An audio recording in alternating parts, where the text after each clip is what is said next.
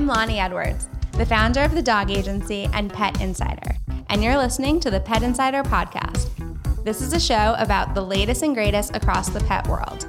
Whether you're a pet parent or just a little pet crazy, Pet Insider has you covered. We get it, we're obsessed too.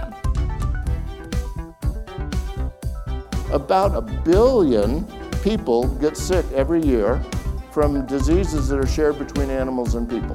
So it's a billion infections every year. Several hundred million people die, but a billion people every year get sick from diseases that we share with animals. So once again, there's some of these things that we can tackle together between the animal health community and the human health community, but also the environmental health community. That was a clip from the Circle of Life, the Animal and Human Health Connection presentation from PetCon NYC 2018, which took place at the Javits Center on November 17th.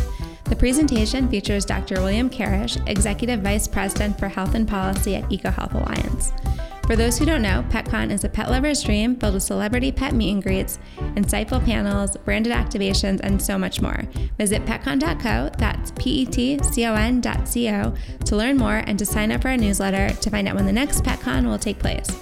Now let's get back to Dr. Karesh. Thank you, everybody. So I wanted to kind of give you this little talk today to run through our relationship, our relationship with our health and our security, um, with animals and the environment. And so I'm going to try and do this really quickly in 15 minutes, and maybe we'll have some time uh, for questions afterwards. I've been lucky enough to be able to work all around the world, so I did a little map with places in the world uh, that I've been working over the last few decades.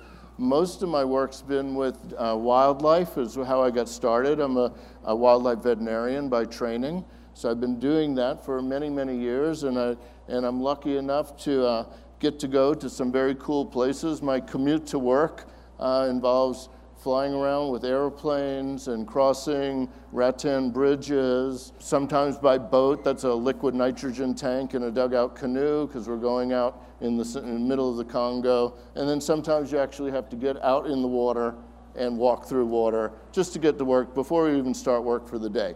So in the earlier session, if you, any of you are here, um, there was a little talk about should my dog be on heartworms medication every day and is that safe or once a month? And for about 20 years in working in these conditions, I was actually taking ivermectin or heartworm medication myself for 20 years, once a month. So I'll just testify to say that it's pretty safe. I think, though, I have a few little problems, but I don't think it's from heartworm medication. And then I've really been, you know, blessed with this opportunity to work with some of the most wonderful animals, not just the wonderful people around the world, but really wonderful animals around the world. Uh, so all through Africa and South America and into Asia, I've been working with uh, orangutans and rhinos and gorillas, uh, mountain lions, African lions, tigers, jaguars, you kind of name it. And even on the, on the sea side of things, the marine side of things, I've been lucky enough to work with sea lions uh, down in South America. Um, as I mentioned, elephants. This is uh, in Central Africa in the Congo forest with forest elephants. I'm one of the few people that have really had the opportunity to work with forest elephants. This one's just sleeping. And then um, up into the deserts of Mali. So if you hear on the news about Darfur and the elephants, oh, in the deserts between Chad and Mali, uh, there's an elephant population there, maybe 500 left in the world. Um, and they migrate maybe three, four, 500 miles every year and move around to find water in this desert condition.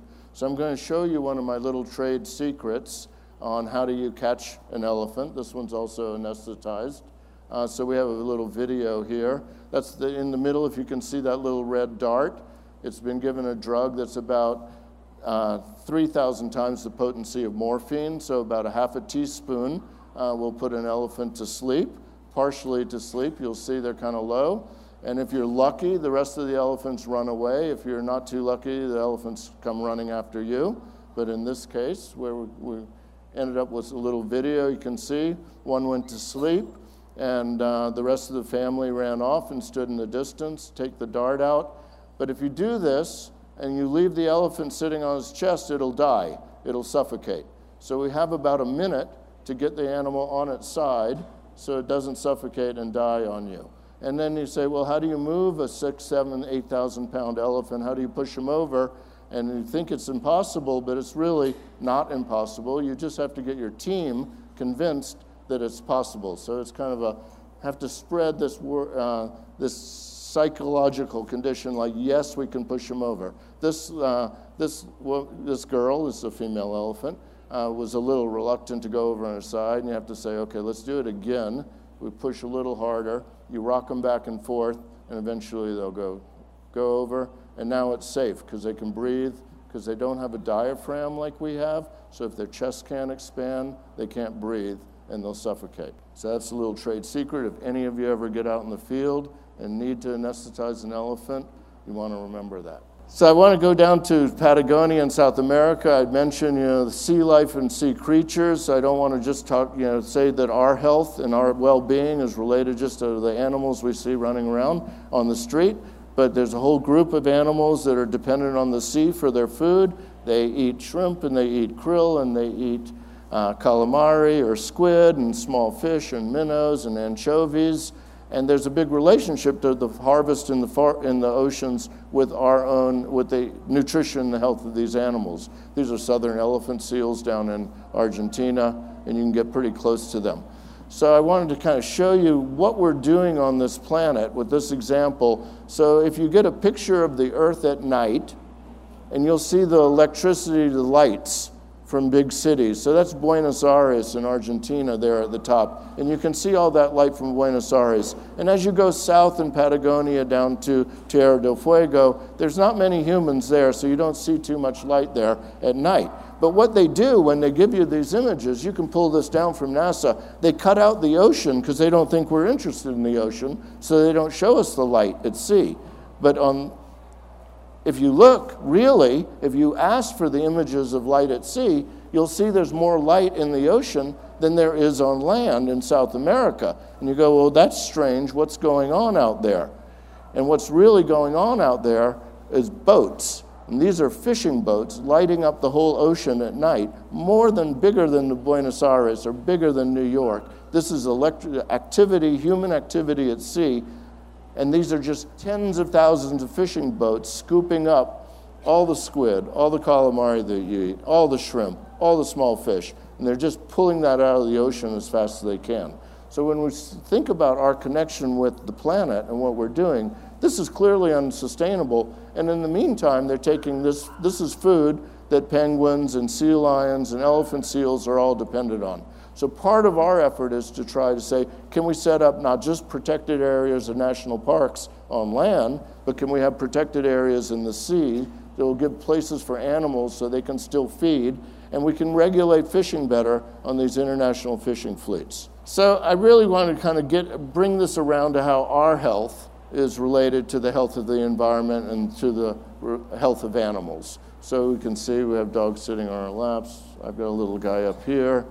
Um, and we call this One Health. And the fact that the health of the planet, the health of the environment, the health of animals and people are inextricably linked. And we have to take a holistic approach if we're really going to address a future that is good for all of us on the planet, animals and people included.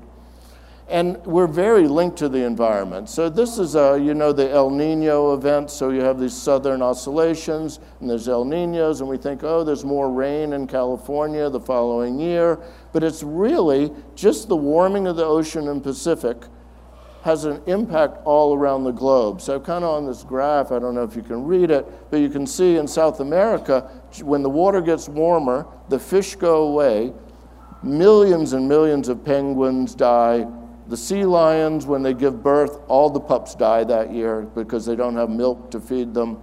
All the way across in Africa, we have droughts and flooding in parts, so we have more rainfall someplace, less rainfall, and it's a global impact just from that one event, El Nino event, which happens every six or seven years, when warm water from Indonesia comes across the Pacific Ocean and comes to South America it gives us a little idea of what's going to happen as the earth warms up. So, as we think about climate change, we can look to an El Nino event as kind of a precursor or as a little window into the future of how our planet is all linked and, and, and tied together with our health. For infectious diseases, So we th- when we talk about One Health, it's about this relationship, and we think about infectious diseases, viruses, and bacteria, and we think that well, in our daily lives, we don't think it's very common. About about a billion people get sick every year from diseases that are shared between animals and people. So it's a billion infections every year. Several hundred million people die, but a billion people every year get sick from diseases that we share with animals. So once again, there's some of these things that we can tackle together between the animal health community and the human health community, but also the environmental health community. And they have huge costs, so you probably can't read these on the slides. But one small outbreak like SARS or influenza they, some of them run to 30, 50 billion dollars. So we think about some of these costs as having a, a big medical cost, but it's really not the medical cost. The medical cost is really small. The big cost is an impact on travel and trade. So when you need a part, it has to come from China, but the shipping is shut down because they have some disease there, and we're quarantining ships or stopping ships. It has a global impact just like that El Nino event does with a global connectedness because our world is now globalized and interconnected. And what makes these diseases emerge? Why do we see Ebola right now in Africa? Why do we get SARS? Why do we have big flu outbreaks? The biggest reason, it's not a mystery, it's not some secret thing. It's really about how we affect the planet. So, land use change, how we use our land around the planet, drives is the background cause of most of these emerging disease outbreaks. The other things that change things are agricultural industry change, and then, of course, international trade and travel. So we can actually think about what causes these and put in prevention practices to stop doing that. And that's really kind of how I spend my day now is working with policymakers to say, what can we do to stop or prevent more of these diseases from emerging to protect us and to protect our animals? And this temporal pattern, if you look at this graph, every decade we see more and more of these. And in that yellow and green at the top, that's the percentage that are linked with animals. So, this disease sharing between animals and people is becoming more common, more prevalent, and we see more of these every year. And it doesn't matter, they just emerge someplace. This is Congo. These are pictures you see when there's an Ebola outbreak, and sadly, that's someone who's died of Ebola.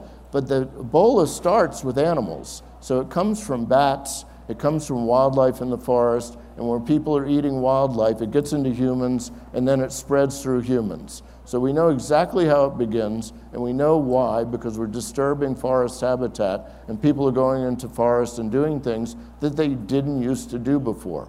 Every year, this is a logging camp in the Congo. So it's a picture, those are logging workers, about 3,000 people live there. Uh, that's a gorilla that's being sold for bushmeat. So they get the meat right from the forest. The quantity of that is about 2 billion pounds of bushmeat every year just in Central Africa. So if you think that maybe one in a billion chances of getting a virus like Ebola, well, we have two of those every year. So you see, it's just statistics. So the, we shouldn't be very surprised about getting these new infectious diseases because the volume, the activity is so high, we don't see it. We live in New York. We don't see that this is going on every day. We're talking about 2 billion pounds of bushmeat from wild animals just in Central Africa being consumed. And then again in South America, and again in Asia. So no one's eating now, are they? Because this is going to get a little gruesome. This is a little video I took of a market. This is just a typical food market. There's thousands of these around the world. There's millions of people that buy their food at a market like this every day. And these are dogs actually for sale. So under the table, they're live dogs. And then you can pick your dog out, or some are already dead and they're serving them. And I'm going to run through this little market scene. I'm just used walking around with my phone, taking video.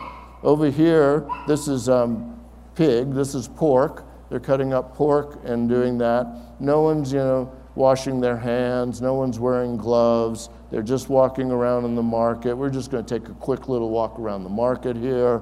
Uh, you go down here, there's some more pork. Those are all live chickens. We know that influenza outbreaks in people, flu outbreaks start with avian influenza in chickens, so now we got live chickens. Swine influenza gets into people, so now we have pigs and chickens all mixing up. Thousands of people are coming to this market. There's somebody just chopping up some meat. Blood is splattering everywhere. Everybody's getting in contact with it.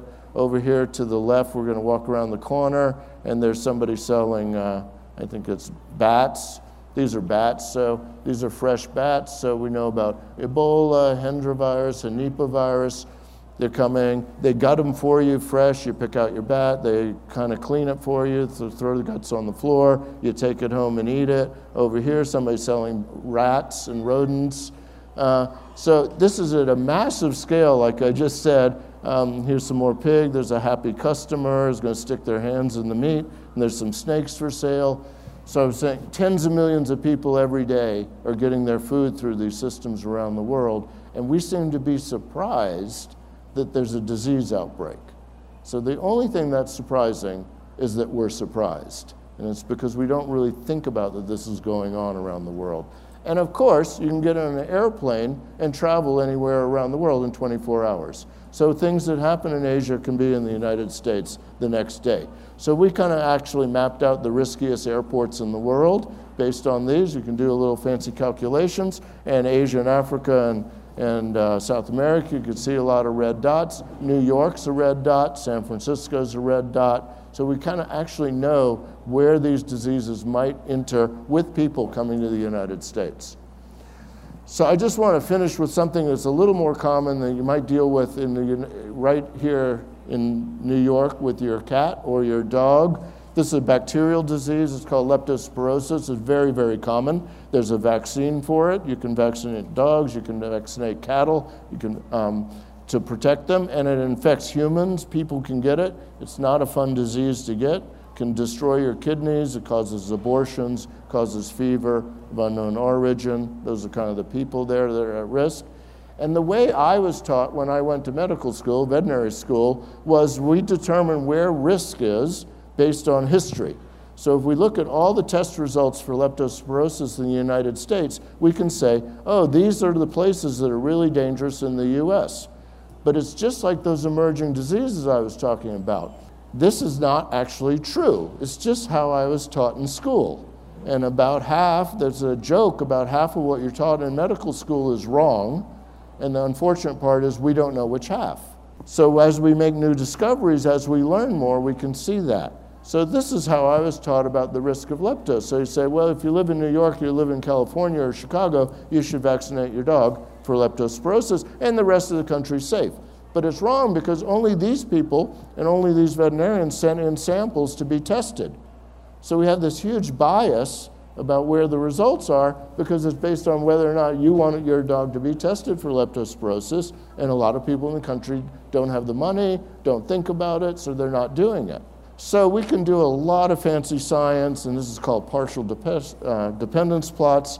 And I'm not going to bore you with the statistics on how you do this, but trust me, we have a whole team that just does this all day long in the office, and they looked at all these different variables like population and, and education and tree cover and land type and rainfall, and we did come out with these results and say these things are linked with the positive test results. So we took the positive test results and said, what's interesting about those places?